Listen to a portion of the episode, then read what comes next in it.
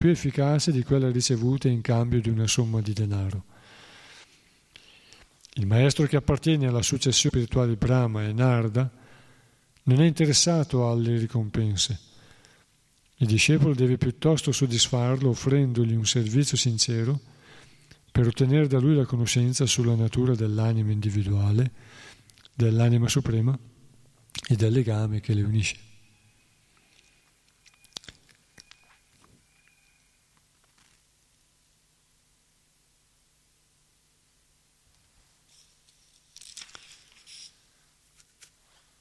Il re degli esseri celesti in genere è Indradeva, ma in realtà il capo degli esseri celesti, di tutti gli dei, è Brahma.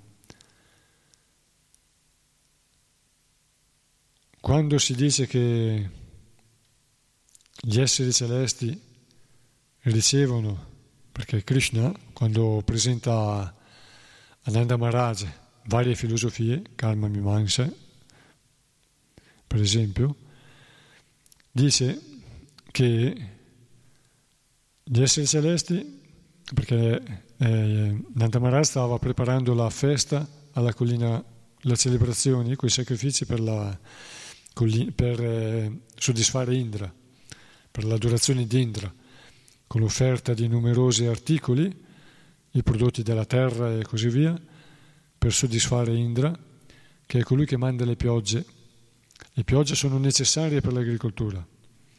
Le piogge regolari sono quelle che fanno una buona agricoltura. Quindi quando Indra, qualora Indradeva sia soddisfatto, egli invia piogge regolari.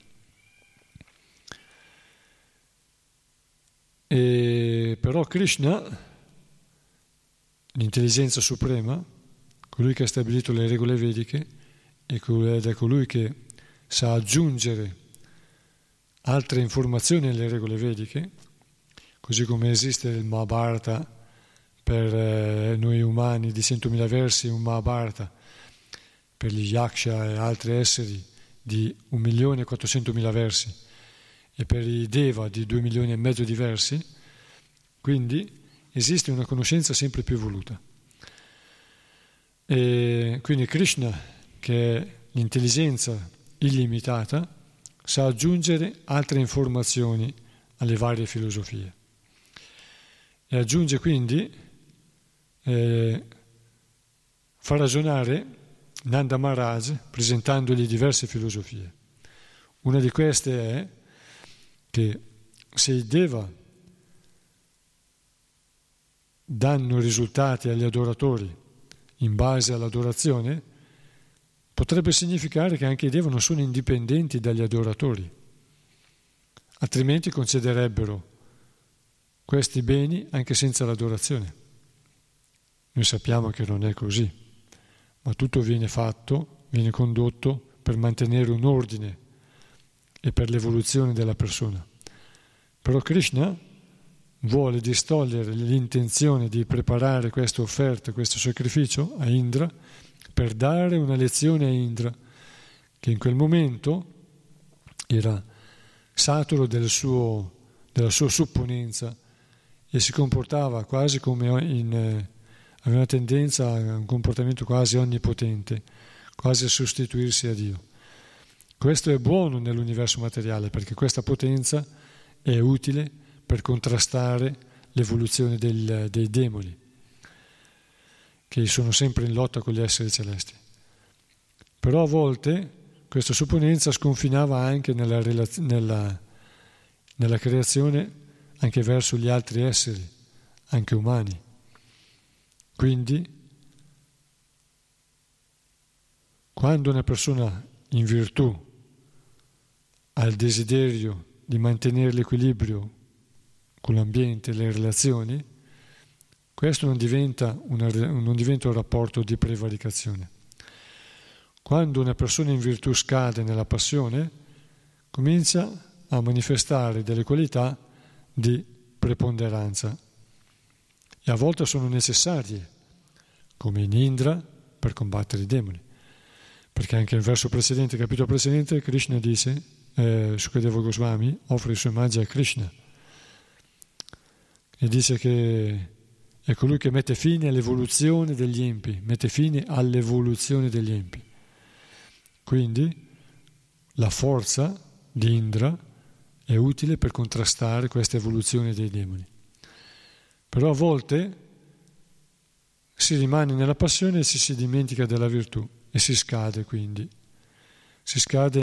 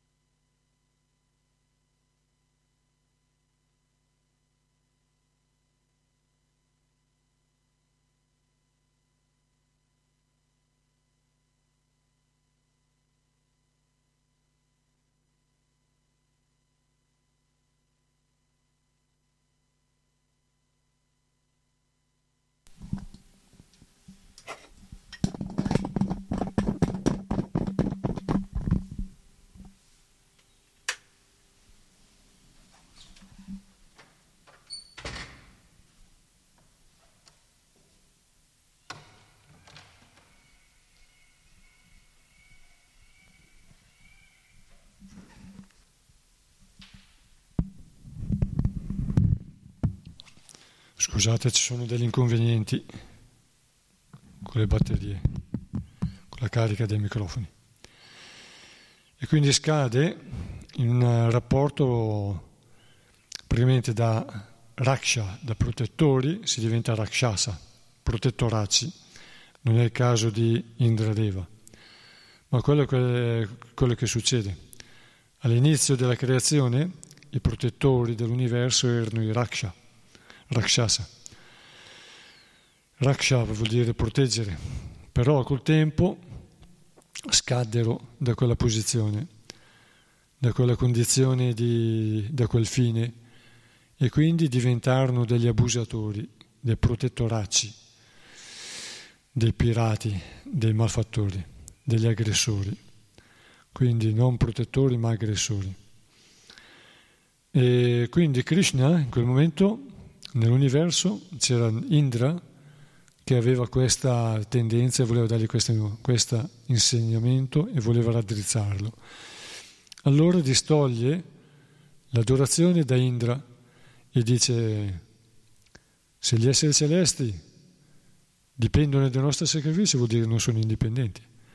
Poi gli esseri celesti fanno piovere, Indra fa piovere sulla terra che coltiviamo noi, ma fa piovere anche sulla roccia fa piovere dove non serve, fa piovere anche sul mare. Serve l'acqua al mare. In realtà serve perché rifornisce acqua. Serve l'acqua al mare? No. Indra quindi fa piovere quasi indipendentemente dalla sua volontà, non è il vero controllore. E poi dice, e quindi questo dimostra che gli esseri celesti ricevono energia dall'adorazione. Infatti ci sono templi in tutte le civiltà del mondo, in tutti i templi, dedicati ai vari esseri celesti, con nomi differenti, ma con le stesse funzioni. Indra, il Deva delle piogge, eh, il re degli dei, Indra è posizione capo, re, re degli dei e in altri paesi ha altri nomi, Giove, Jupiter. Jupiter deriva dal sanscrito Dupitra, il padre del cielo. Infatti nei mantra vedici a volte ci si rivolge a, a Indra con queste parole, Diu Pitra. Diu significa cielo, poi è derivato Dio, Teos. Eh, Dio deriva anche da Deva. Infatti nella lingua popolare Deva si dice Deo. E Dio Pitra è il padre del cielo. Gli esseri celesti hanno molti templi per la loro adorazione. Questo fa parte della cultura vedica e ha uno scopo nel Veda perché fa sviluppare nelle persone la virtù, quindi la, la devozione, la trascendenza, il sentimento trascendentale, altrimenti si rimarrebbe come gli animali. Gli animali svolgono principalmente quattro funzioni, e anche se hanno percezioni sottili a volte, percepiscono delle realtà che noi non vediamo. E comunque sono a un livello di svolgere le loro funzioni principali, mangiare, dormire, riprodursi e difendersi. E quindi l'adorazione dei Deva è diffusa in tutto il mondo. Si dice invece che di Brahma, il creatore, l'essere più virtuoso, ci sia solo un tempio in India. E questo tempio mi sembra che è Pushkara, l'unico tempio sulla, sulla terra. Perché Brahma è l'essere virtuoso e è colui che ha tutta la conoscenza, ha la più grande conoscenza, ed è colui che guida gli esseri celesti da Vishnu sul, sull'isola bianca, Shvetadvipa, ed è colui che si mette in contatto telepatico col Signore e riceve da lui la risposta. Quindi è l'essere al più alto livello di esistenza nell'universo materiale. E Brahma, quindi al di sopra anche di, quella, di quel desiderio e di quel bisogno di, di riconoscenza, di riconoscimento da parte degli esseri. È l'essere appunto più virtuoso.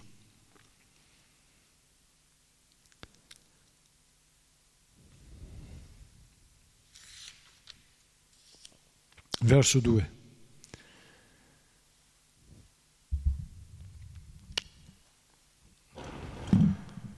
Yadrup, caro padre, ti prego, descrivi chiaramente le caratteristiche di questo mondo manifestato. Qual è la sua origine?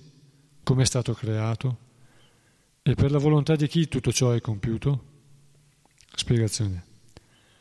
È molto ragionevole che Narda Muni faccia domande sulla verità riguardo alla causa e agli effetti. Gli atei avanzano molte teorie, ma evitano sempre la questione delle cause e degli effetti e si restano incapaci di spiegare il fenomeno della manifestazione universale e dell'anima individuale. Con la loro conoscenza sperimentale, nonostante tutte le teorie prodotte dal loro cervello fertile. Rifiutando ogni speculazione intellettuale, Narda Muni vuole conoscere la verità sui fatti relativi alla creazione senza ricorrere a qualche vuota teoria. La conoscenza trascendentale che riguarda l'anima individuale e l'anima suprema comprende la conoscenza relativa al mondo fenomenico e alla sua creazione. Ogni uomo intelligente può notare nel mondo fenomenico tre principali fattori l'essere vivente, la manifestazione universale in sé e la forza che controlla entrambi. In realtà l'uomo intelligente può capire che né gli esseri individuali né il mondo fenomenico sono dovuti al caso. L'equilibrio perfetto della creazione e l'armonia regolata delle sue cause e dei suoi effetti suggeriscono la presenza dietro questi meccanismi di un essere dotato di intelligenza. Rivolgendo domande sincere a colui che possiede la vera conoscenza, sarà possibile scoprire la causa originale.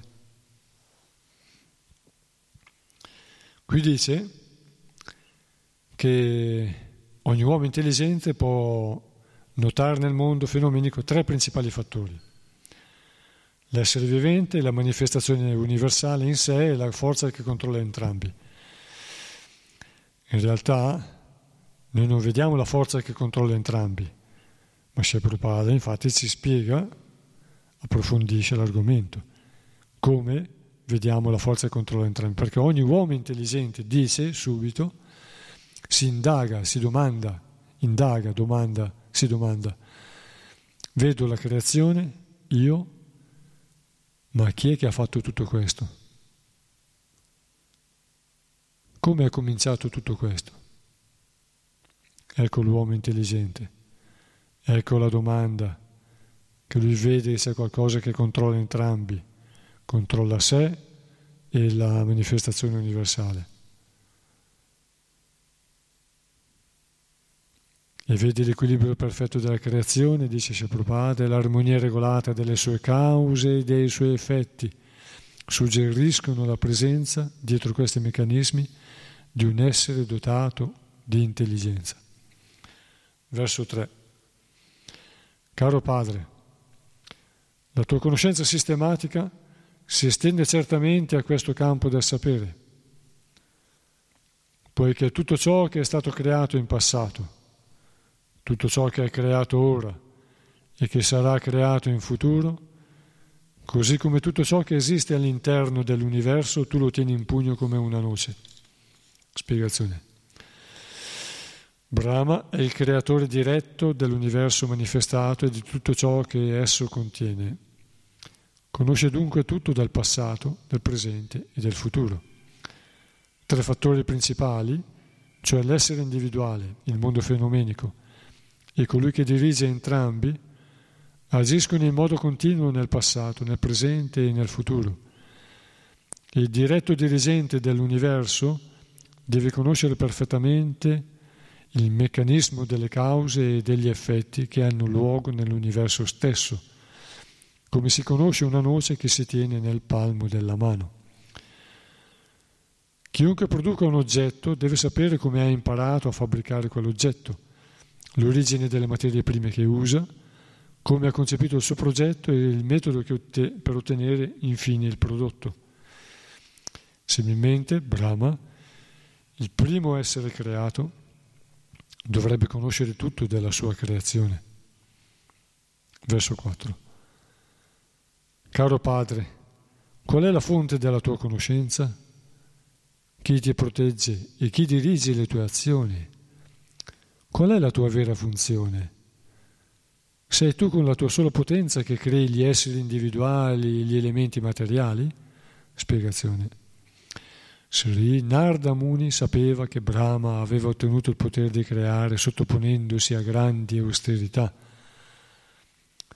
Poteva dunque intuire l'esistenza di un essere superiore a Brahmaji che lo aveva investito del potere di creare. Questo è il motivo delle sue domande. I progressi e le scoperte della scienza non sono affatto indipendenti. Infatti lo scienziato aspira a conoscere elementi che già esistono con l'aiuto del suo cervello. Opera meravigliosa, ma non creata da lui. Lo scienziato potrà certamente usare il cervello che gli è stato dato, ma non sarà mai in grado di creare il proprio cervello o di fabbricarne un altro simile. Di conseguenza, per quanto riguarda il potere di creare, nessuno è indipendente e nessuna creazione si crea da sé. Quindi c'è qualcuno, un'intelligenza straordinaria dietro alla creazione. Lo scienziato non può creare il cervello, può creare dei surrogati più limitati, meno attivi, meno indipendenti anche ma il cervello lo possono creare gli dèi, le forme di vita le possono creare gli dèi. Gli dèi. Infatti nel Bhagavatam si leggerà che esistono vari dèi per varie forme di vita. Quindi Brahma è il primo creatore, egli crea alcuni esseri, poi altri esseri, Deva, altri Prajapati, creano altri esseri non che Brahma crea tutte le forme. Brahma crea la base della creazione, poi altri esseri, altri dei, altre divinità, altri deva, creano altri esseri. Verso 5. Come il ragno tesse la sua tela e senza ostacoli manifesta la sua potenza creatrice, tu ti impegni senza l'aiuto di nessuno nell'opera di creazione con l'energia che ha origine in te stesso. Spiegazione. Il Signore è il migliore esempio di autonomia, infatti non ha, alcun, non ha bisogno di alcun'altra fonte di luce all'infuori di se stesso. Anzi, è il sole che dà luce a tutto ciò che risplende. Il suo splendore non può dunque essere superato da alcun altro corpo luminoso. Narada paragona la posizione di Brahma a quella del ragno, capace di creare il proprio campo d'azione senza l'aiuto di nessuno semplicemente con la forza delle sue secrezioni. In una spiegazione, in un commento su Prabhupada, eh, ci ricorda un passo, un verso da Bhagavad Gita che dice appunto che il Signore della creazione eh, creò gli esseri celesti e i sacrifici a loro collegati e disse agli uomini Compite questi sacrifici, adorate gli esseri celesti ed essi vi forniranno tutto ciò di cui avete bisogno.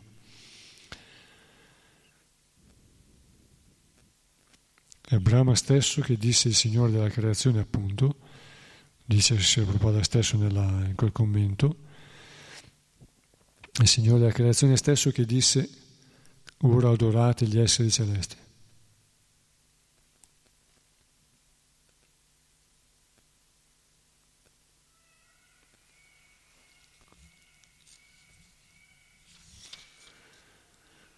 Verso 6. Tutto ciò che è possibile comprendere di un determinato oggetto mediante la terminologia che lo designa, le sue caratteristiche e il suo aspetto, sia esso superiore, inferiore o uguale, eterno o temporaneo, trova la sua origine solo in te che sei così grande. Spiegazione. L'universo creato brulica di innumerevoli esseri, divisi in 8 milioni e 400 mila forme di vita di cui, alcune sono dette superiori e altre inferiori.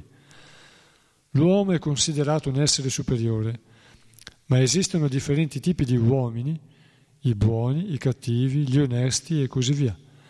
Narda Muni considera come fatto acquisito che tutti, senza eccezione, abbiano origine da suo padre, Brahmaji. Di conseguenza vuole sapere da Brahma tutto ciò che gli riguarda.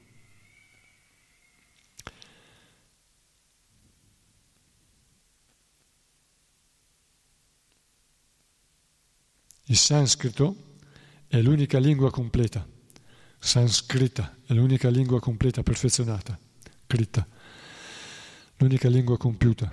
Tutte le altre lingue conosciute in questo mondo, che conosciamo noi, di cui abbiamo conoscenza noi, sono in fase di evoluzione, di sviluppo. Anche l'arabo, il cinese, le altre lingue. Ogni tanto viene fuori un termine nuovo o una trasformazione. Si sono trasformate da cent'anni a queste parti, questa parte. Cent'anni fa l'italiano era leggermente diverso da ora.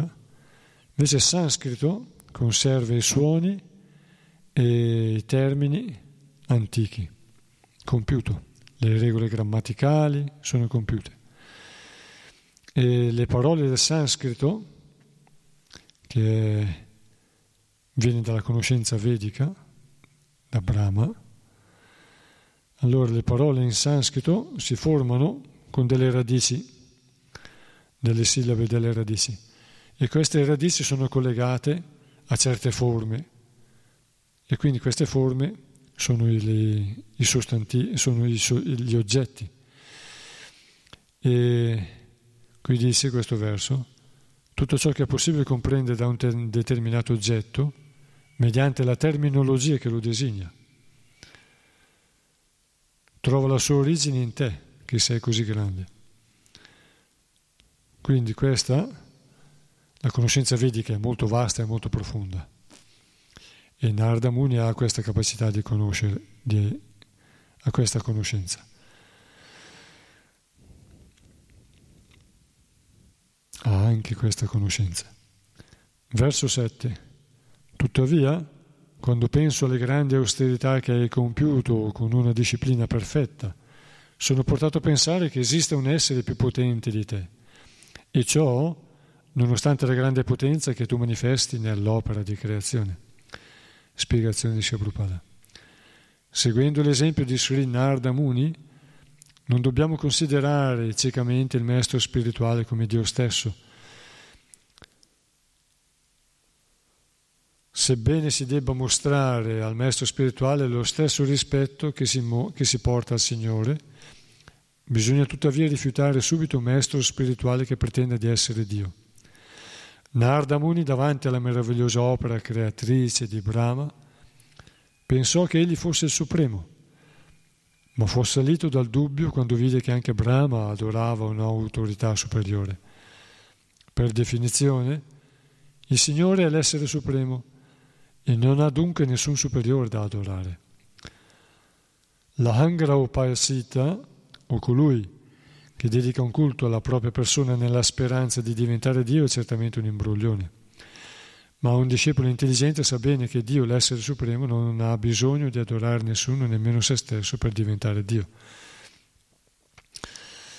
La Hangrahopasana rappresenta forse una delle vie di realizzazione spirituale, ma chi la pratica, la Hangrahopasita, non potrà mai diventare Dio. Nessuno può diventare Dio praticando un metodo di realizzazione spirituale. Narda Muni credeva che Brahmaji fosse la persona suprema, ma vedendo che egli seguiva un metodo di realizzazione spirituale, cominciò a dubitarne. Così volle chiarire i suoi dubbi chiedendo spiegazioni.